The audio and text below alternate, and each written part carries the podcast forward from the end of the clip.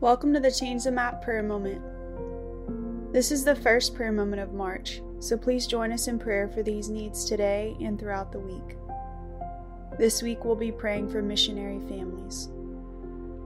We'll begin by praying for missionary kids and their friendships.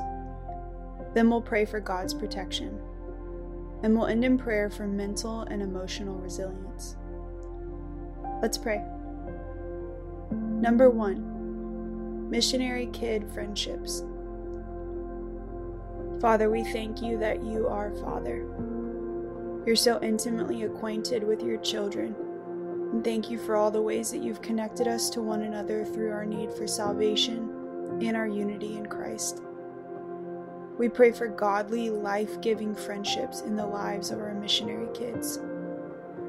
Even in places where there are language barriers, cultural differences, and all kinds of reasons to lack friendship. We pray for your gift of love and mercy to connect young hearts. We pray for Jonathan's and David's, where pure, devoted friendships can satisfy loneliness, weariness, and discouragement. Father, create deep friendships that glorify your name and bless the nations. Number two, protection. God, we ask for supernatural protection over every missionary family, both on the field and in pursuit of the field. We pray for your dome of protection to be tangible in their lives, God. Where hardships or adversity has clouded their ability to see your protective hand, we pray for a fresh vision to see the ways that you cover your laborers day in and day out. Show us the ways that you guard and protect us even in the mundane of the day. We thank you, Lord, that you truly are our shield. Help us trust your protection as we walk in your ways.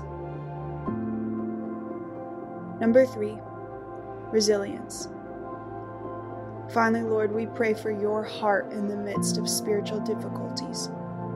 We do not want our own way, and we can't survive on our own strength, God. We don't seek our own justice, our own compassion, or our own strategies or agendas. We seek your heart, God, your mind, and your strength. So center us in your ways that make us resilient. We join together and we declare this truth how we love your law, O Lord. We hold our feet back from every evil way in order to keep your word. Your words are sweeter than honey and through your law we gain understanding. Therefore, we, your people, hate every false way, because your word is a lamp under our feet and a light to our paths. May the name of Jesus be glorified in the Buddhist world. Amen.